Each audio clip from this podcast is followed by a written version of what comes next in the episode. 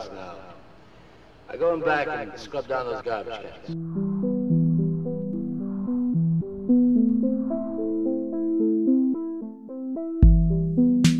All right, and we're in. Um, hi there, welcome to Love and Content. This is a new podcast in which I speak to artists and creators about pieces of art that mean a lot to them. Today, I'm talking to YouTuber Soup Emporium. Yes, that is his. Yes, his that's real, my legal government name. His government name. Um, Soup Emporium is my father's name. You can call me Superboy. Soup. Do I have to? no. Okay, good. Yes. Soup Emporium is a video essayist who has been on YouTube for about five months now. Has made three videos, which Yeah. at the time of this recording are on well over half a million views. Yeah. and steadily climbing. That's that's terrifying. but in an exciting way, right? It's exciting, excitingly terrifying, like a roller coaster, but you haven't got like the harness that holds you in. That does not sound that fun, but I, I understand. yeah, so that's just terrifying. I could be flung from this ride at any moment. Which, yeah, sounds brilliant. Um, and you wanted to talk about Inside Number Nine. I did. I did want to talk about Inside Number Nine. So yeah, I gave that a watch. Um, a beautiful six seasons and one special Halloween live show, which, Yes. by the way, fantastic. But I'm sure we can get into it. Why don't you just tell us first of all, why is it that you wanted to talk about Inside Number Nine? it is. Oh, good question. Oh my god, it's almost like I should have prepared better. Mm-mm. Uh-uh. Spontaneous. I, I, it's like a conversation. I wish I had a script. Um, I, I have always liked the stuff that uh, Shearsmith and Pemberton have done. So I was raised on uh, League of Gentlemen when I was yay high, which I realise saying yay high on a podcast. for the listeners visual- at home, Soup Emporium is pointing at his hand, and it's about yay it's, high. It's about yay high. It's about yay high. No, that's that's good for like an audible medium. Um, exactly. so yeah, like I've, I've I've been watching it for like a, a long time. It's like I've really enjoyed things like Psychoville, and Inside Number Nine is kind of an offshoot of of that.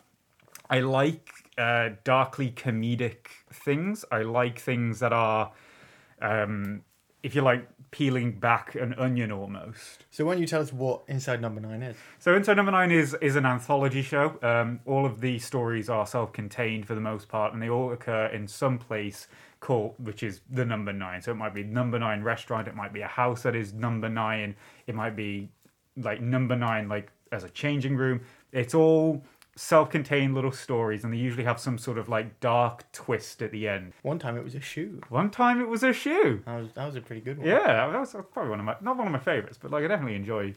I think all of them are good. I feel like there's something for everybody in, Yeah. in the anthology. Well, this is something that I really enjoyed about the show as a concept is the fact that it is so varied and not just in terms of the stories it tells because it's an anthology and obviously every week it's bringing new characters and new stories to it, but in the tones because Yeah, it's something that could only be made by people who are at that point in their careers where Hmm.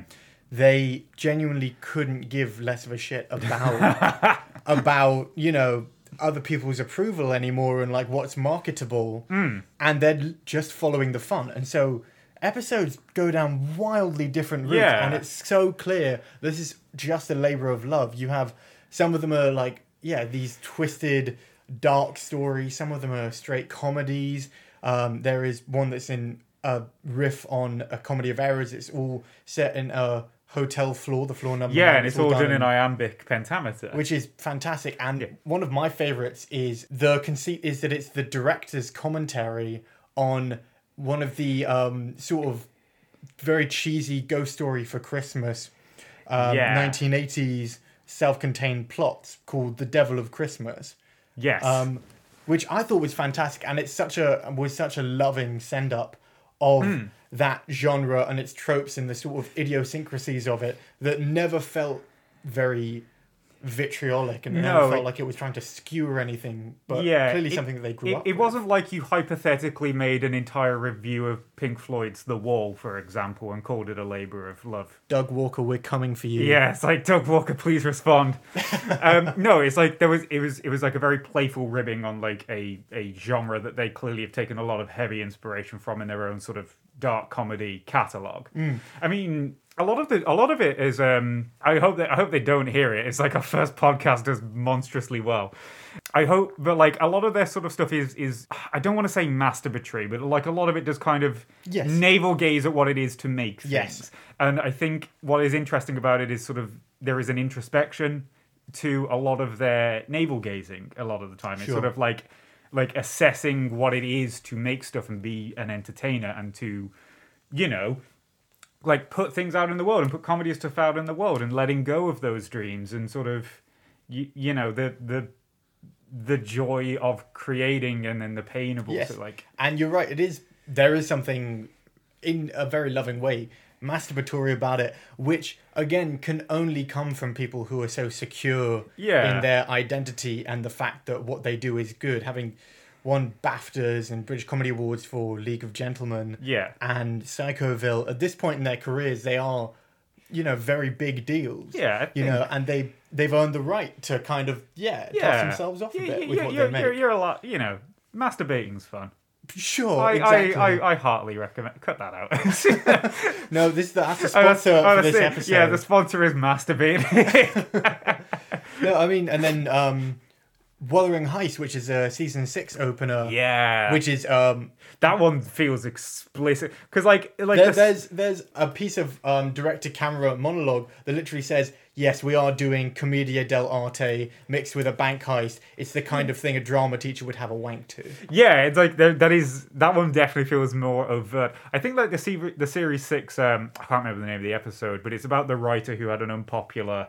Um, Yes, uh, Yeah. Simon says the yeah, fan Simon says the fan. Ep- yeah, and like that one feels more overtly masturbatory. Hmm. Um, and about again, sort of, I suppose, the relationship between the people who make art and the people who invest as viewers, as watchers, people who invest time into the thing that they Hmm. produce. Um, Well, because they have such an interesting relationship with their audience, and I think any show that is at that level of trying to be an anthology show in 2021, Yes, the year of our Lord. yes, In the current year. but you can't do Tales of the Unexpected anymore, where it's all predicated around sort of building, building, building, and then there's a reversal. Yeah. Most of the Inside Number Nine episodes, especially the ones with a twist, are fun because there's a reversal on a reversal. Yeah. Uh, some sort of double bluff. yeah. of some kind. And I think there is something very, I don't know, modern or even postmodern about that, where it's it's a show that is hyper aware of the act of being watched. Yeah. You know, of taking the audience on a ride and saying, "We know that you are watching this critically Yeah. and attempting de- to decode it while you watch. So our goal is to stay one step ahead of you at all times." Yeah. You know? I mean, well, the, the, the Facebook shit posting group is literally called Inside Number Nine Twist Posting. Sorry, I feel like it's like it's a postmodern deconstruction of what it is to dupe your audience, and it's like there's a shit posting group on Facebook. every single every single show that I talk to you about, you always say, "Oh, are you on the shit posting Facebook?" I'm like, "No, I'm not." But of course, there is one. There is. It's like, it's like, have you seen Chernobyl core posting? Oh my! yeah, that was the wildest one to me. Arguably the least funny show ever conceived of, and there is a shit posting Facebook. I bought I bought a shirt that was based on a meme from that. It's probably the most cringe thing I've done. Sure. Yeah, I mean, I've done many cringe things. Mm-hmm. It's my biggest failure to exist. But I feel like buying a cringe shirt is like based on a meme that came from Chernobyl core posting. I think is definitely up there. I mean, there's some there's something so interesting about the way that they are a sort of old media. I'm saying old media when I say that I refer to television and Yeah. film and that in terms of not that it's outdated. The future is not now, old man, but that I'm talking to you, who is a YouTube creator, Yeah. which is Uh. inarguably new media Oh, until God. a TikToker comes and beats you to death while you sleep or something. Yeah. Oh boy. But they have this relationship with their fans, which is very hyper aware and sort of winks at them. Yeah. In a way. I mean, in the um the podcast they do Inside Inside Number Nine. Yes. Yeah. Inside Inside Number Nine. Which was basically a replacement for DVD commentaries because for the first few seasons they did DVD Yeah, commentaries. because DVDs were still kind of a, exact a thing. And then they went, oh, no one buys DVDs, let alone listens to commentary. So they turned it into a Yeah, uh, BBC Sounds podcast, yeah. and in that they talk about how they hide a hair in every episode. It's sort of an active engagement Yeah. with your fan base, which I think is a new thing. I mean, I- because yeah, I think it's interesting. Sorry, I didn't mean to cut you off. Then I think it's interesting that it's um, a lot of people will talk about parasocial relationships, and I hate saying it because it immediately just makes me think like I don't know. There's sort of like a I have a visceral reaction to it that I can't sure, quite because it's a big part of like. Tumblr discourse, and you don't Yeah. want to overuse it. Yeah, like I don't. There's a website called uh, Tumblr.com. I don't know if you've heard of it. Um, Ah, but yeah, so like I I dislike it as a sort of term, but then also you can have more direct engagement with sort of like the people who view the stuff Yeah. and the things you make. It's like you you lose that sort of barrier in many respects. And television is is almost like a degree separated in that regard. It's like um it's it's it's eroding now obviously with Yes. the rise of everyone needs like a social media, but like you have people who are uh, producing stuff on, on television who act as like a barrier between the audience and the sort of actors on screen and you like can't have that sort of like direct engagement wink and nod with the audience of like hiding like a thing on on the on the screen without eroding that wall Yes. that television constructs and I think to a degree with new shows, you sort of have to erode that a little bit. It's not Yeah. like the glory days of television. I think one of the great lines from BoJack is something is it in the 80s when they're filming their sitcom is like we're not in trouble unless we drop below an abysmal 30 million viewers a night yeah or something because with the sort of infinitude of choice that is the modern world not just Yeah. with hundreds and hundreds of channels but hundreds and hundreds of different media content suppliers Yeah. of different and all competing with each other Exactly. as well so you can't just rely on having millions of people tune into your thing anymore. It has to be an active engagement. You don't have Yeah. viewers, you have fans. Yeah. You know, and The- they they do have this critical awareness of having an audience. Yeah, there's a YouTuber I really like um, called Dreg, and he kind of engages with that directly in a lot of the things he makes on on his channel, where he sort of says, "I want to make art, and I want to make sort of like this product," and and he's sort of having a Socratic dialogue with with himself, where he's he's talking to himself like applying to be a public figure, and he's saying like, "Oh, I'd like to create." you know this sort of like post satire meta like deconstruction of like you know art and sort of like the exploration of what it is to create something. Um and i want people to enjoy that like the thing that i make as like an entity unto itself. And the person that he's talking to in this like dialogue is like no you are the product. When you're a public figure you are the product now. And that's kind of i i suspect a virtue of the fact that you have to compete for lots and lots of eyeballs effectively in an era in a time where like choice is more abundant than ever like you have approaching near infinite shows to watch uh in near in, like almost everyone and their mom has a youtube channel now you know like and they're all competing for that Not all of them have over 30,000 subscribers. but yeah like i mean you know people are competing for that sort of space. People are competing for that sort of you know attention. And part of gaining that sort of attention is building a community directly. And they do kind of mm. expect on sort of like social media and of which youtube is to have direct engagement with the people making. But the ultimate difference being there is still that line. They are always going to be engaging with fans on their terms. Well, you yeah, know, there's we're- the- We'll make a little game for our fans where they have to spot their hair, or Yeah. we do a podcast, but it's very one-sided. You know? Yeah. I think the episode Simon says, in which a sort of Game of Thrones like show creator is held at sort of blackmail by Yeah. an obsessive fan. It's an interesting concept of them exploring the yeah the parasitic nature of these fans who desire these things and from feel like their creators. owed them as well. Yes. Like I, I, I, I quite like that sort of. I quite like that episode partly because on the surface it is. It's like oh, this is parallels between like David, like David Weiss and like the. That's the guy who made Game like wrote Game of Thrones. Like DB Weiss and David Benioff. yeah, the DB boys. you just like, compounded their names into one super like one Superman. David Weiss. David Weiss. Like Yeah, but like it's the I'm gonna stick with that. Sure, right, sure. Right. So David Weiss, the one and only person who made Game of Thrones, That's right. and no one else. Um, like that's the immediate parallel. It's like you think, Mm-hmm. okay, Game of Thrones ended on like a wet fart of a wet fart, and people were understandably upset, and like Reddit took to writing out this is how it really should have ended. Um, and watching it, it's like, okay, there's the immediate sort of like surface level take. It's like, okay, I see parallels, and then you dig into it, and it's it's a bit more like, well, as show writers, I feel like they could turn around and say, well, we we could choose to end this show anywhere we see fit, and we don't have obligations to hmm. our audience other than to, and they did this with Westworld as well. It's like other than to like out twist and outsmart the people on. Hmm. On sort of Reddit, and I think George R. R. Martin said it's like, well, if you've written a book that sort of says that ends with the butler like doing it, and then someone figures out that the butler did it, you can either retinker your whole story or you can proceed with the plan and mm. have it that the butler did it and know that some people in your audience are going to know where you're going and he said that that is his preferred sort of route is that like you have to accept that some people have just Sure. guessed where things are going because in some take that as a compliment. Yeah, you have like- a smart, critical audience who, if you have a very a good, well-founded twist, it's inevitable that some people are going to Yeah, some- detect it before it happens. yeah the problem comes in sort of constructing something where it is subverting expectations for Yes. the sake of subverting yeah, and it's like, uh, yeah, you thought you could outsmart us. How dare you? And Mm. it's like, well, unfortunately, you've laid the groundwork to establish that the butler did it.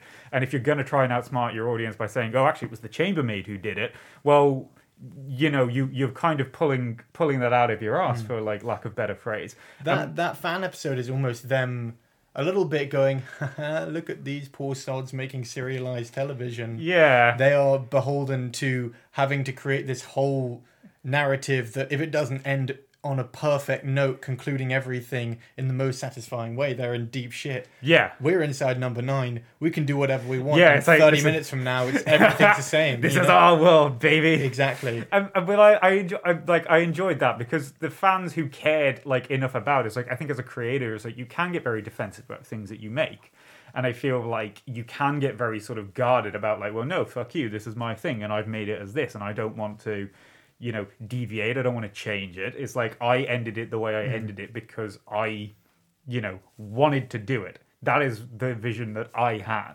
And then it's a question of because in that episode, for example, it it sort of tries to have its cake and eat it too, in that Yeah. it admits that both that this showrunner did a bad job and like the way that he ended this show, the fact that a lot of fans hated it, everyone hated it, and Yeah. it didn't do well, and he should sort of admit to himself that he owed them a little bit, but also that the fans are bad for Yeah. that sort of thing that he owed. Yeah, and it's an exploration of like what do you actually owe to um, the people who consume the thing that you make, and in turn, what do they owe to you? And it's like, do they respect the fact that it was ultimately your your vision and that like it's segregated from their opinion and it's like they have to respect the thing that you did?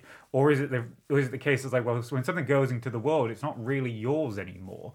Like it becomes the the property of the collective if you like. And if it becomes the property of like the collective then people are allowed to have opinions and inputs and think it should have ended like this and it should have tied like this and it should have worked you know like i would have done that. And people are allowed to have those sorts of conversations. And i think it is completely fair, but it's a different dynamic when you approach YouTube. Yeah. Because, like we were saying, in film and television, there is this barrier. There is the writer and the director, and they are sort of protected in a big way from the outside reception from the fans. There is a lot of, I think, the producer's role and the executive producers, their role is sort of. You worry about you, I'll worry about the network and the fans and everything Yeah. and it's all predicated around protecting them from outside influences and forces that might Yeah. force them to take it in different directions.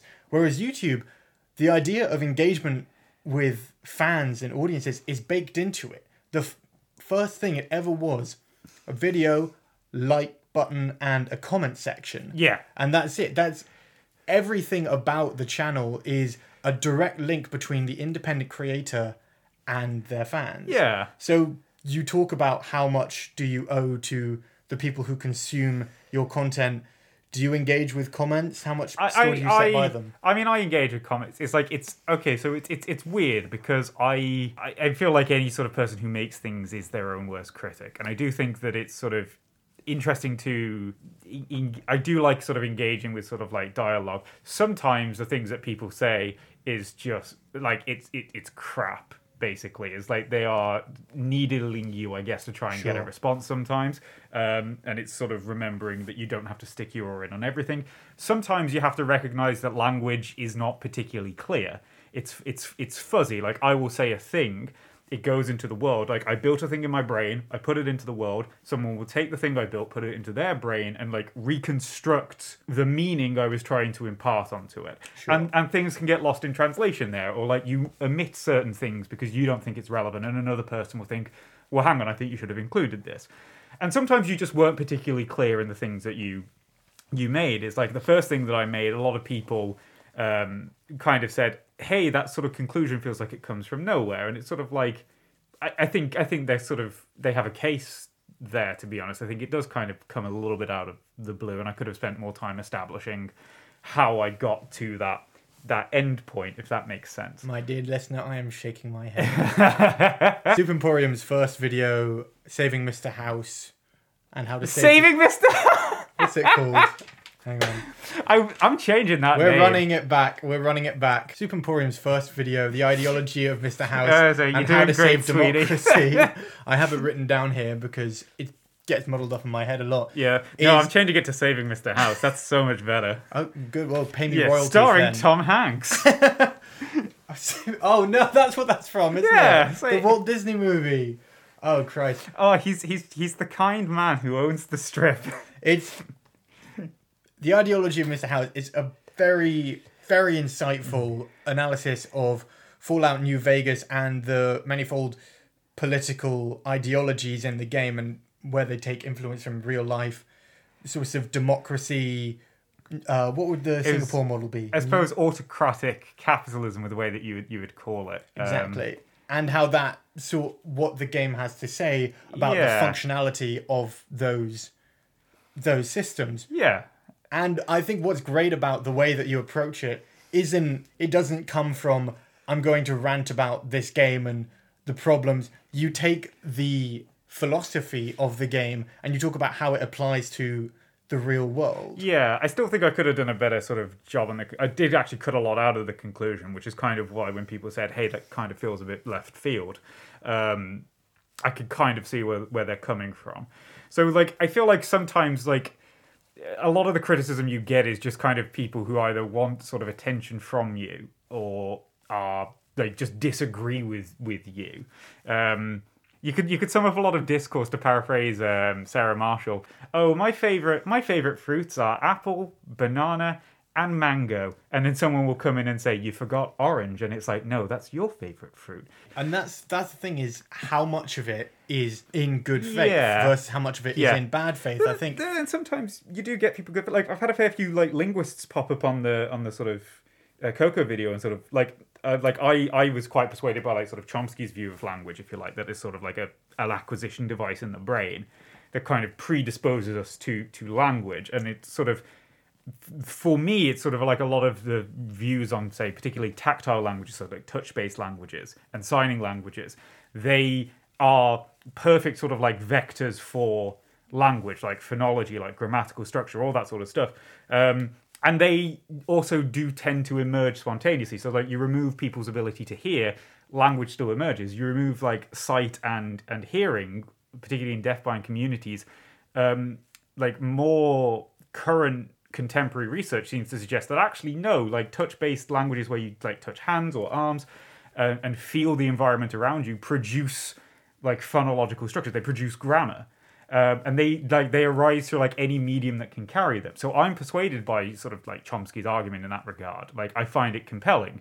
But I've had sort of like linguists come on who are non-Chomsky linguists sort of say this is very well researched. I'm like this is my like two cents of someone who's in the academic bubble of linguistics, and that's very interesting uh, and to to engage in because it's you know that's sort of like appreciable discourse if you like. And you have some people who say like you use this term like I would argue it's actually probably more appropriate to use this for like this reason and that's why And I think sometimes people who can like sort of say like that wasn't particularly clear and I couldn't follow what you were going for. I feel like the book does kind of stop with you if you weren't precise enough with what you were saying.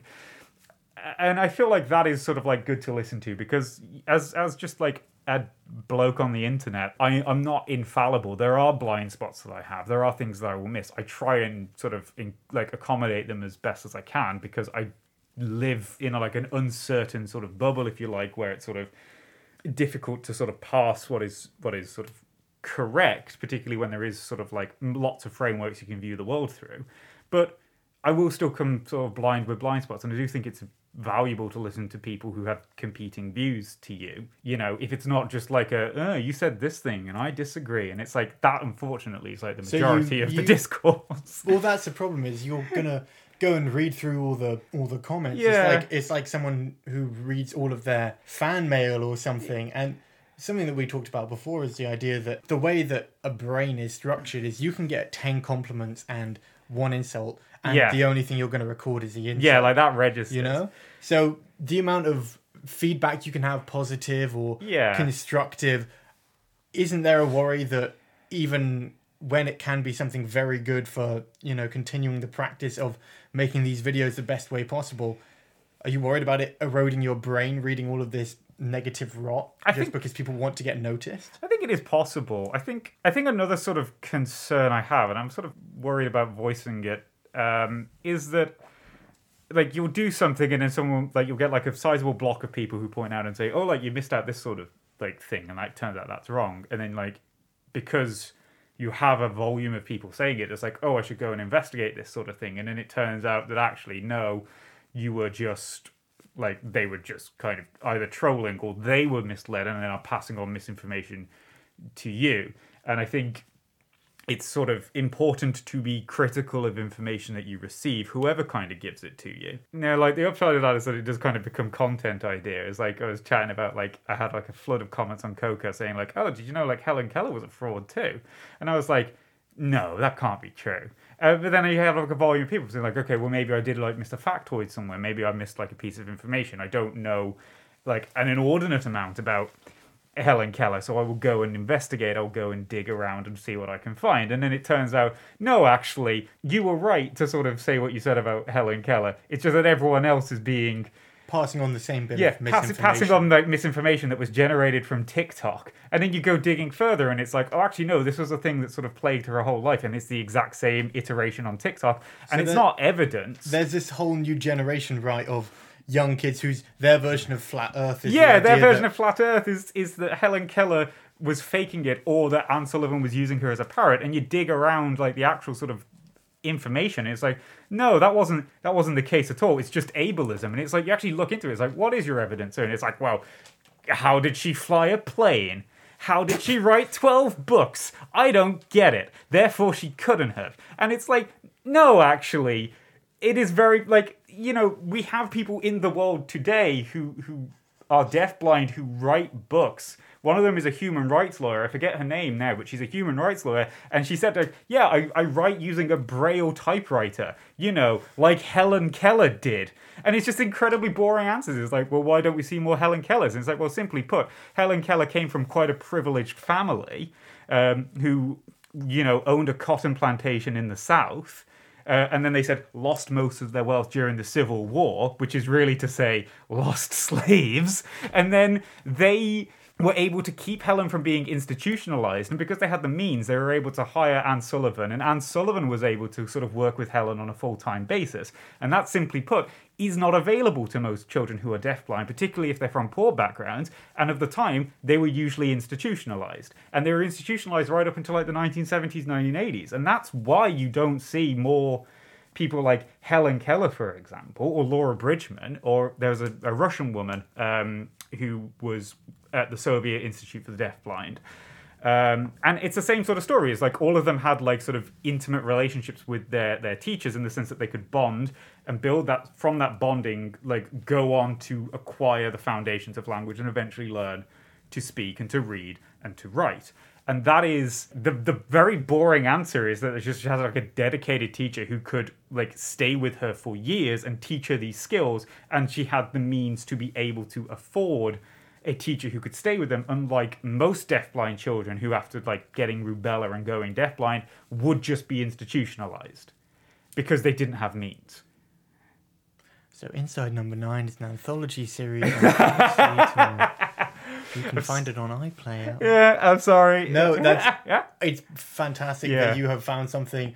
I assume this may or may not come up in a video. Oh, soon. absolutely, yes. It's like it's literally just because like I don't want to say we're being gaslit by the comments, but when you get enough people sort of saying a thing and you're like, shit, did I fuck up? I'm gonna like dig around, and you find out, oh no, actually, it's just people like otherwise educated and well-intentioned people pushing misinformation that unfortunately has like a root in ableism and whether or not it was like an intentional ableism it's still rooted in it So it seems like that decision to read the comments in a good-natured effort to engage with criticism has actually led you Yeah. down a rabbit hole of this could be something that I could talk yeah about, so and which like- might itself create some sort of slew of hate-slinging comments that I Oh can then yeah, turn into another. that'll video. be fun. Like I think, and sometimes comments are just really funny. Like even if it's like people like sort of like, you know, I have like political biases, just like everybody does.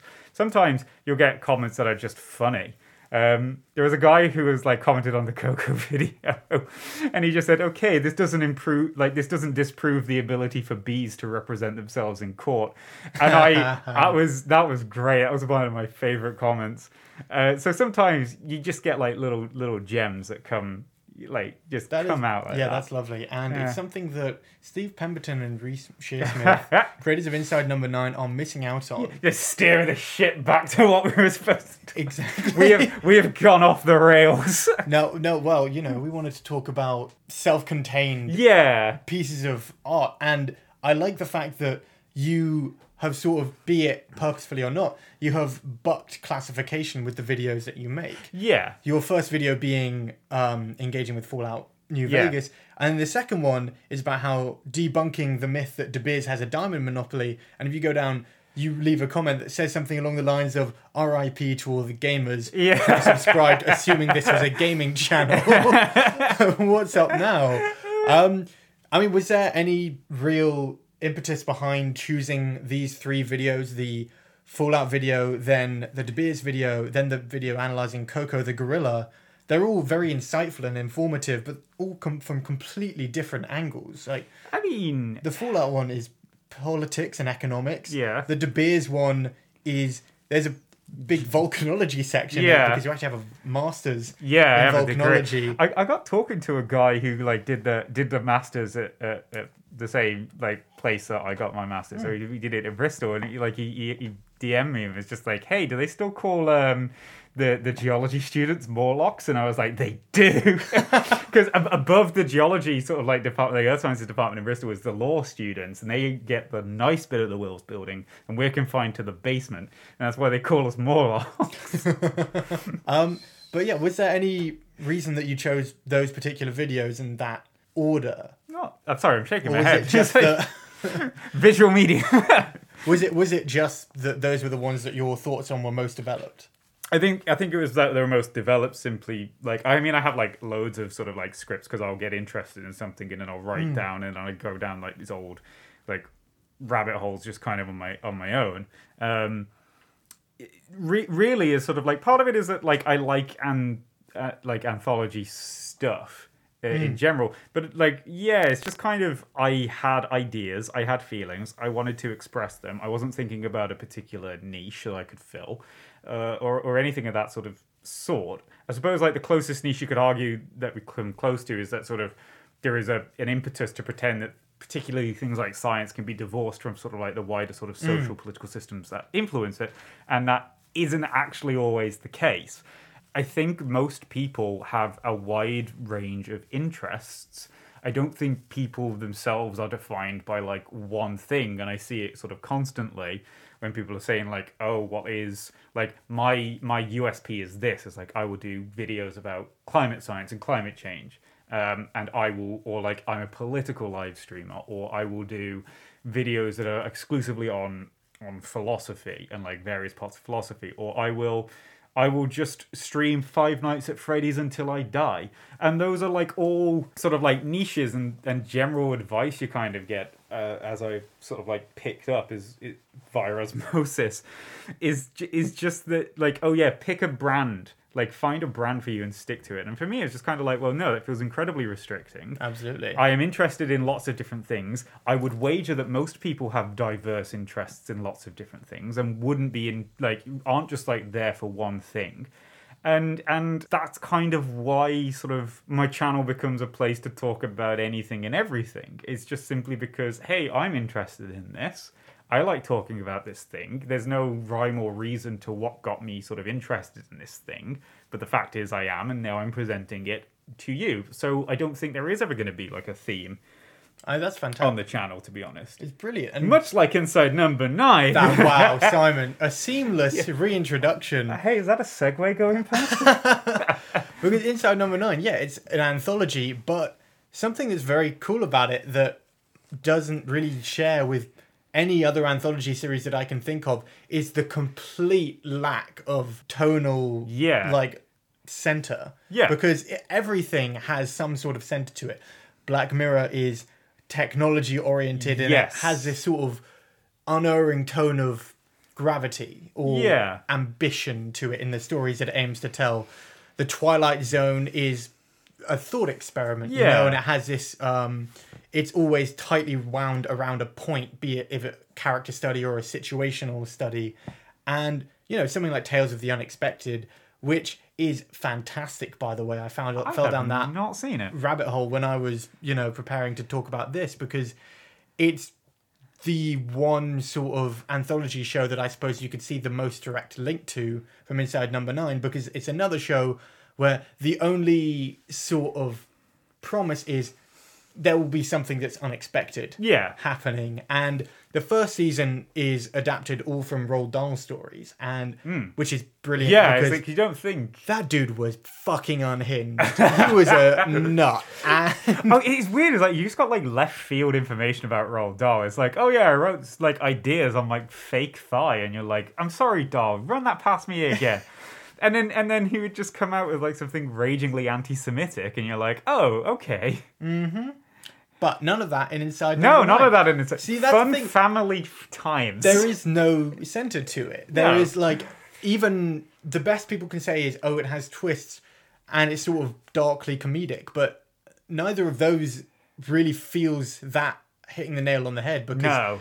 that doesn't recur in every episode. The the only center is the author. Yeah. You know, this is the thing about any anthology show, to be fair, is the fact that because you don't have the familiarity of recurring characters or recurring situations, the thing that everyone knows about anthology is the author. It's Yeah. why Rod Serling made an appearance at the beginning of every Twilight Zone episode. The first season of Tales of the Unexpected starts with Roald Dahl sitting in an armchair, um, looking at the fire, and he, which is nuts, by the way, Yeah. way, because he doesn't give a shit about what they're doing in this show because he's already made his money. He has nothing to prove. So, whereas in the Twilight Zone, for example, they he would go, "Greed is a funny thing." It can exist between the summit of a man's hopes and the pit of his. No, sorry, that's just the intro to the Twilight Zone. Yeah. But but Roald Dahl didn't care at all. So he would just sit in sit in his chair at the beginning of every episode and go, "This is quite an interesting story. Sometimes it takes me quite a long time to write a story, even if the story is short. Let's see what happens." And that's just the opening Yeah. of the episode. Like- And then even even something like Black Mirror, we all know that it's created. Well, a lot of us know that it's created by Charlie Brooker because he Yeah. is. That's the only sort of consistent stream in all of it. And Pemberton and Shearsmith reoccur in every episode as, or almost every episode as yeah, actors. just And I don't know if you noticed this, but in the credits of the episodes, it doesn't say. It says the episode title. It doesn't say written by. no. It just um, says by. yeah. Like it's a book. Yeah, no, it's like I also think that's interesting to to pivot slightly. Um, is that uh, things like like Black Mirror, The Twilight Zone. I'm not too familiar on Roald Dahl's thing, but I I'm gonna Oh, it's a fucking trip. I am gonna have a punt, like a punt at like Tales of the Unexpected. They usually express some sort of anxiety. Like Black Mirror, sort of like Charlie Brooker has, and I know it's the meme is like, oh, what if your man ran on better? Christ, that's my British accent. That is racist, Simon. I would like to apologise to all the British people listening who might be offended. what if your man ran on berries? Oh, crocky, I'm Australia, right? So, like, but like that's his anxiety. Like that's the meme. But like he has genuinely sort of expressed anxiety. It's like Black Mirror is the name of like a phone. Like the the sort of darkness of the screen reflecting back hmm. at you. That's why it's called like the screens are like Black Mirror.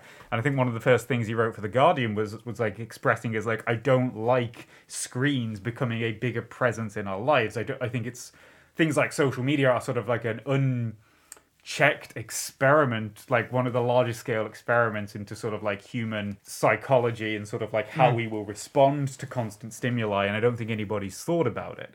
And that's like a fair. It's like, I know that's a bit what if phones, but too much. But like I think that's a reasonable sort of anxiety to have, and that is expressed in the things that he makes. And sometimes it's that technology can do good. Sometimes the technology does bad. Usually it's people who are acting. Is that the the technology is like neutral, and it's sort of the human sort of social structures that use the technology for good or for ill.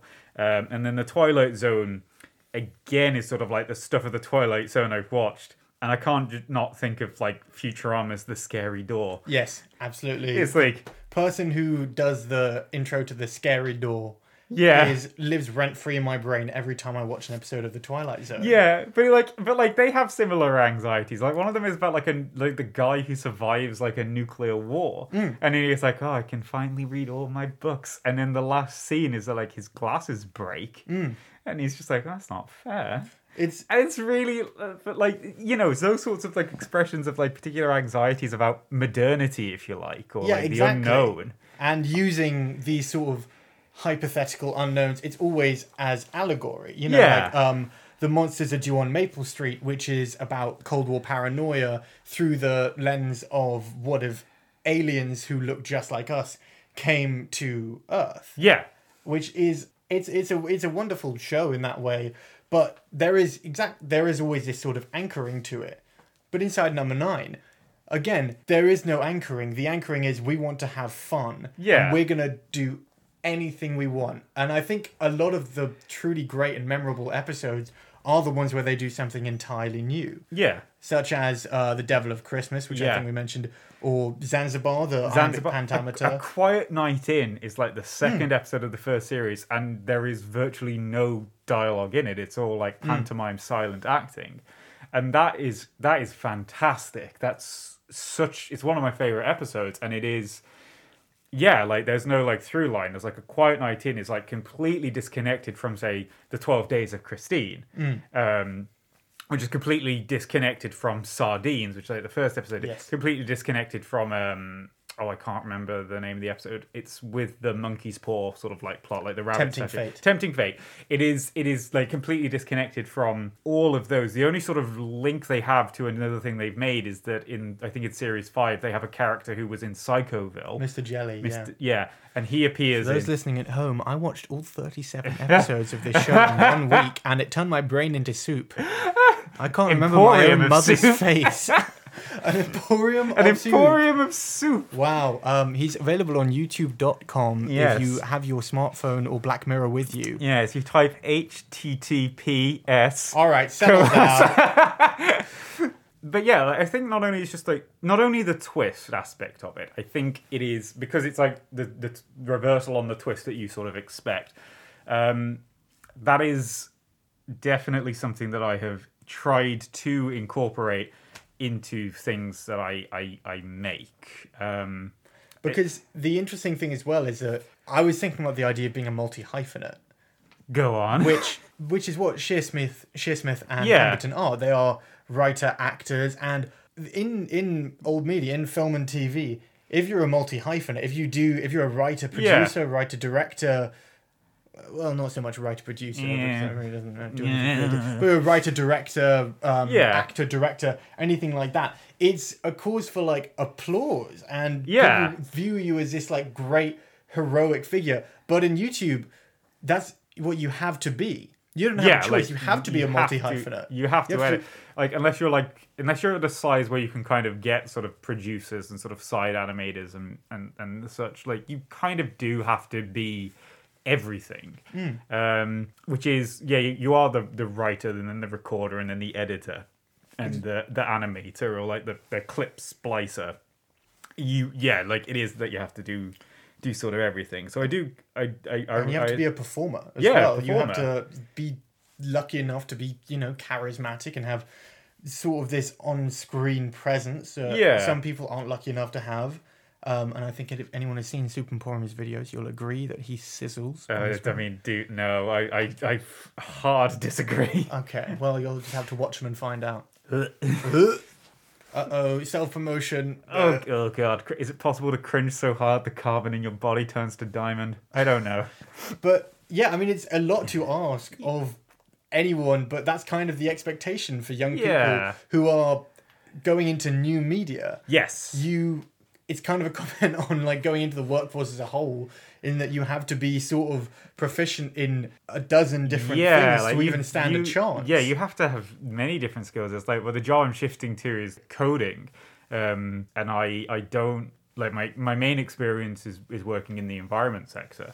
Um, researcher, sort of like I've worked for like civil service. I've worked for um, various other stuff, which is kind of semi like tangentially related, but it's kind of why I want to sort of keep the as, as successful as it seems to be at present. I would probably prefer to keep it as like a like a hobby and keep it sort of sure. separated. But anyway, um, yeah, and like it is kind of expected of you that you'd have lots of lots of like different skills that you can apply to lots of different areas. I think there's also the question of like a lot of work is just inherently um, unstable these these days, um, and I think a part of that is sort of you have to kind of be a jack of all of all trades moving into it. And weirdly enough, it's sort of the jack of all trades that is being a YouTuber is is you know as as sort of like a valid of a skill set as like learning how to code or learning how to map or learning how to conduct species surveys or learning how to um, you know like drawing from my own sort of experience there Sure. but yeah like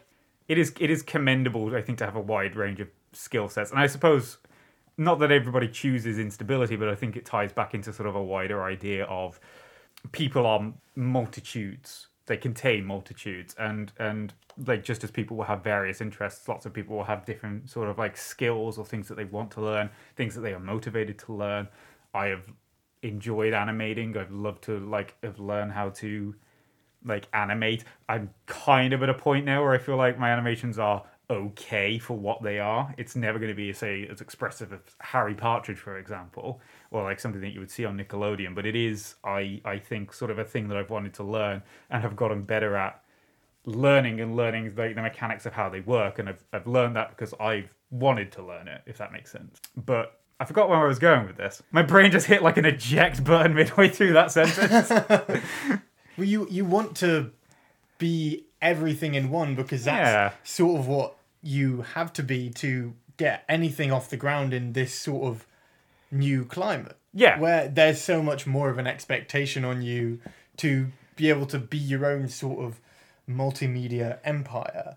I sometimes get so mad when I read like articles or like I interview people. I spoke to um, a screenwriter Yeah. when I was at my undergrad, um, who's fairly successful and he writes for a few uh, BBC shows. And I said to him, How did you get your start? And I was expecting him to say, I don't know, something along the lines of like, oh yeah, well, what you need to do is you need to join this un- internship scheme, or like, here are the contacts that it's helpful to kind of make. Yeah. And he said, well, you know, I wrote a script, and then my brother found it in a drawer uh, like a year later, and then he sent it off to a now defunct BBC reading program, and they said, we like this, and they made it. You know? and then I read um, John Swartzwelder did an interview, Yeah. who's one of the writers for The Simpsons, arguably the best writer for The Simpsons. Oh, and I don't know. David Cohen's pretty. David Cohen's pretty great as He's well. up there. Uh, and he said he start, he got to start writing SNL, and he said something along the lines of, "Oh well, I sent them a few jokes on an A4 piece of paper, Yeah. and they hired me,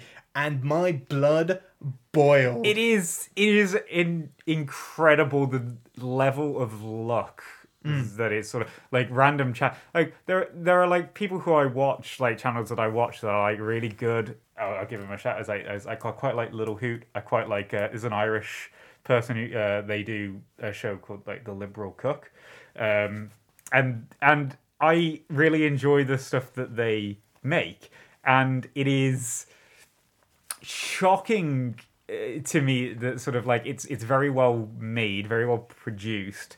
They're like clearly having like a lot of a lot of fun with it, like chewing the scenery, um, and it it kind of doesn't sort of get eyeballs on it, for lack of a better word. It's like it's like people don't like it, it, it isn't like sort of like pushed into every sort of screen in every home. And there's no controlling that. It's like now i think to a degree you, you do have like lots of people who will make stuff and it is like not particularly well produced and it doesn't get picked up uh, because daddy google and his magic algorithm is ultimately monitoring the hundreds of millions of eyeballs who are going through daddy google's websites every single day Sure. and i think you know it's sort of seeing what they watch and then sort of like crafting um, recommendations based on what they watch and what will keep their attention and what will hold them on the website and there are there is a lot of stuff on on youtube that is just sort of like not going to hold people's attention um, and I would argue, sort of like my stuff included, it's like it's not going to be for everyone. It's not going to hold everybody's attention. Exactly. Um, so like a part of your skill is like a part of skill is like is required. Sort of like there is an entry level of skill, but it doesn't guarantee success. It's like through your skill, luck is made manifest. But you do need a very big luck component that you don't really have much control over, and I think that is an oft not talked about thing when people go into making stuff is like you will roll the dice on a thing that you make and it will fail or it will take time to kind of build momentum. It's like i don't know like a train that accelerates exponentially. And that's kind of okay. And it's sort of if you want to get better at making stuff then it's very difficult to get sort of live feedback in the moment if that makes sense so a lot of it is sort of like you have to hit the ground running and you have to be good kind of out of the gate unless you're going to go in for the long haul and just be very sort of like very slowly improve and get better. Otherwise you have to be good sort of like immediately out the gate. And even then there's no guarantee that there isn't like like a mortar isn't just going to hit the track that you're running on sort of like midway through mm-hmm. and like cause your whole progress to sort of collapse even though you were you know again sort of like you have the the, the skill and the talent to succeed and that mortar could be PewDiePie does something anti-Semitic. And Yeah. Gets an entire tier of YouTube videos demonetized. yeah it's like hooray But the only saving grace we have that maybe they didn't have 20, well, they didn't have 20, 30, 40 years ago when Conan O'Brien was getting a job because he called up a random producer and Yeah. asked him if they were looking for writers is that there are so many different outlets for your creativity now. The problem is that it's being flooded, but the reason it's being flooded is there are so many people who have had this creativity bursting in them for such a long time yeah and only very very recently has that been something that is available for more than the very very few. Yeah, I'd say like for for all the problems that I think YouTube has, I think one of the main sort of thi- and this is the thing I've gotten interested in is that sort of one of the utopian ideals of like the early internet and of early Google was the democratization of data. Hmm. It was, you know, everybody can converse on the platform that is the internet and there are no hierarchies and there are no sort of like structures. We will all converse as equals. Is the dream of the the utopian dream of the internet if you like. And i think um for good and for ill it does kind of provide a space where anybody can put something out there and it can sink or swim and there's no real control over whether or not it sinks and swims unfortunately. But you do have an outlet for a voice. I was thinking about this as like sort of like twitter in a lot of a lot of cases. Sometimes you get movements that are like oscars so white which allows sort of like um like black communities to effectively organize around a particular sort of hashtag otherwise disparate sort of like people can organize around this sort of like unifying hashtag and then sort of like exert direct pressure onto the institution that is the oscars something that would not have been something an that option. wouldn't have been an option what did something we have back in the 90s Oh, a mail-in yeah, letter like, campaign I'll send a carrier pigeon, and it's like, it's like that's when, right old people Yeah. you'll be dead soon Yeah, and like, and now it's just sort of like, oh no, it's like if I put like a tweet and a hashtag and it gets trending, is like, it's going to kick up the chain, and eventually, I don't know, Martin Scor- Scorsese is going to see it. you know. He doesn't have. Oh, no, he doesn't have Twitter. You seen those fucking Coke bottle glasses he's working with? Martin, please give me a job if you're listening to me. Yeah, this. it's like, hey Martin, I love you. I have a script. I could send it Yeah. to you if you prefer, but He's like, you come here often. um, but yeah, so like sometimes that happens, and then sometimes you'll get something like I don't know, Gamergate, and it's sort of like that's. Um, yeah, for you good. you, or for you had a panicked look at the mic when I said that word. but yeah, so like like you know, for good and for ill, like I think the internet does kind of give people the ability to organize and the ability to exert more pressure than they otherwise would have. I I think power dynamics being what they are, like it still kind of cuts in favor of the dominant ones in our society. But I think the internet still can give people that sort of like voice uh, to exert pressure they otherwise wouldn't be able to. Exactly. And in the words of Charlie Brooker, what if your nan ran on batteries? Well, if you're Thank you so much for listening, guys. Uh, this has been Love and Content, a new podcast. I oh, have so we, been- we can't we can't go with the the paid and exposure, can we? no. Well, see, I had a different idea for the name of this podcast, which is taken. But Oh, you bastards! you know what? You know what? Paid and exposure, the podcast. Give them a few listens because they only have one episode, Yeah, and I think they could they could use the love. keep going, guys. You got it. Um, I've been talking to Soup Emporium, whose videos are all available on YouTube. Dot com. youtube.com.org or .biz. They are. That's not true. Don't, That's no, don't no, type don't, in those domains. Don't don't look at the viz. They are genuinely fantastic, well researched, insightful, and I could not recommend them enough. Pew pew.